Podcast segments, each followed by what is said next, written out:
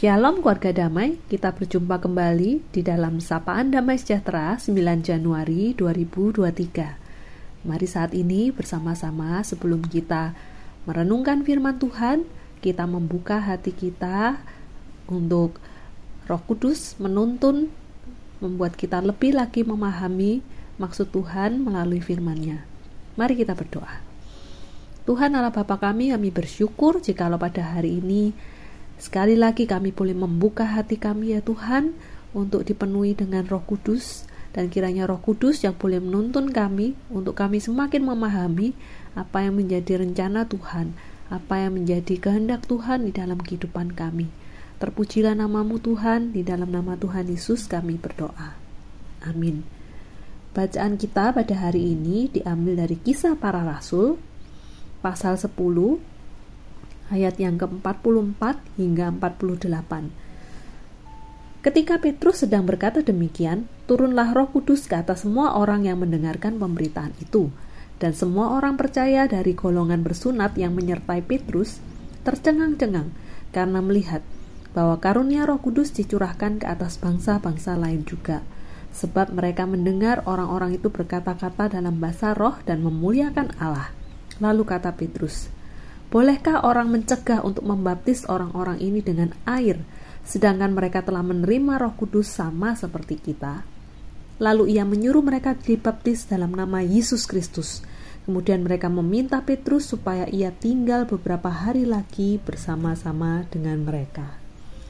Sampai sedemikian jauh pembacaan kita pada hari ini. Keluarga damai yang terkasih di dalam Tuhan. Melalui bacaan kita pada hari ini, kita diingatkan kembali tentang kehadiran dan pekerjaan Tuhan di dalam kehidupan kita. Dan Roh Kudus merupakan sebuah pemberian yang dicurahkan oleh Tuhan bagi kita sebagai tanda bahwa Tuhan berdiam di dalam diri kita. Melalui nats bacaan kita hari ini, mari kita memahami lebih jauh peran dan kuasa Roh Kudus yang dicurahkan di dalam kehidupan kita. Keluarga damai di dalam bacaan kita hari ini kisah para rasul pasal 10 ayat 44 hingga 48 ini bercerita tentang Petrus yang berkhotbah di hadapan Cornelius dan orang yang ada di situ Roh Kudus bekerja memberikan pemahaman dan pengertian yang baru kepada umat waktu itu. Mereka semakin mengenal dan juga memahami kehendak Tuhan bahwa Tuhan bekerja dan menyelamatkan tidak hanya khusus bangsa Israel, tapi menyelamatkan seluruh bangsa. Melalui bacaan ini, marilah kita memahami apa saja sih sebenarnya pekerjaan Roh Kudus yang dicurahkan di tengah-tengah kehidupan kita. Yang pertama, Roh Kudus memberikan hikmat dan pengertian.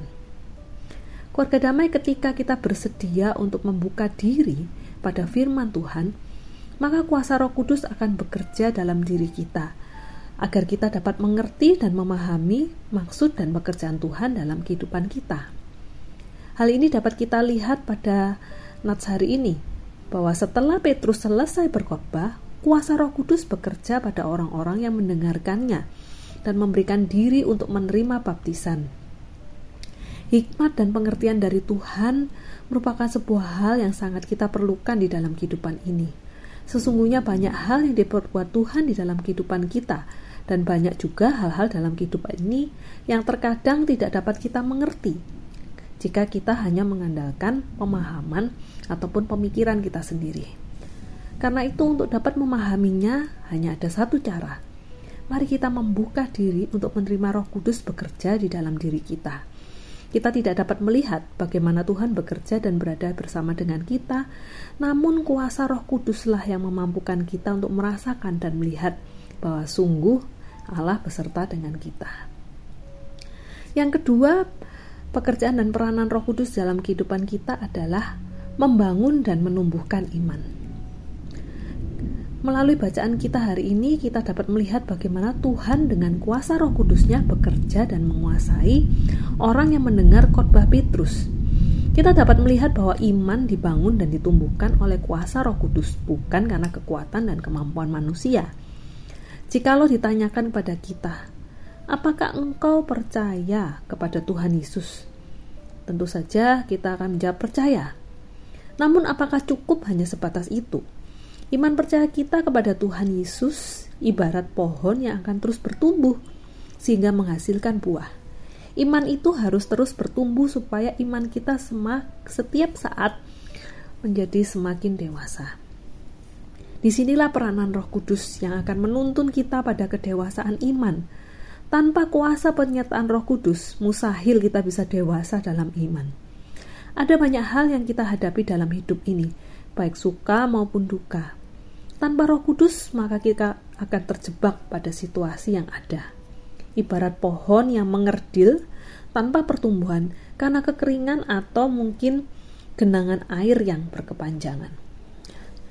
Keluarga damai, marilah kita membuka diri kita agar Roh Kudus memelihara iman kita untuk bertumbuh dengan baik.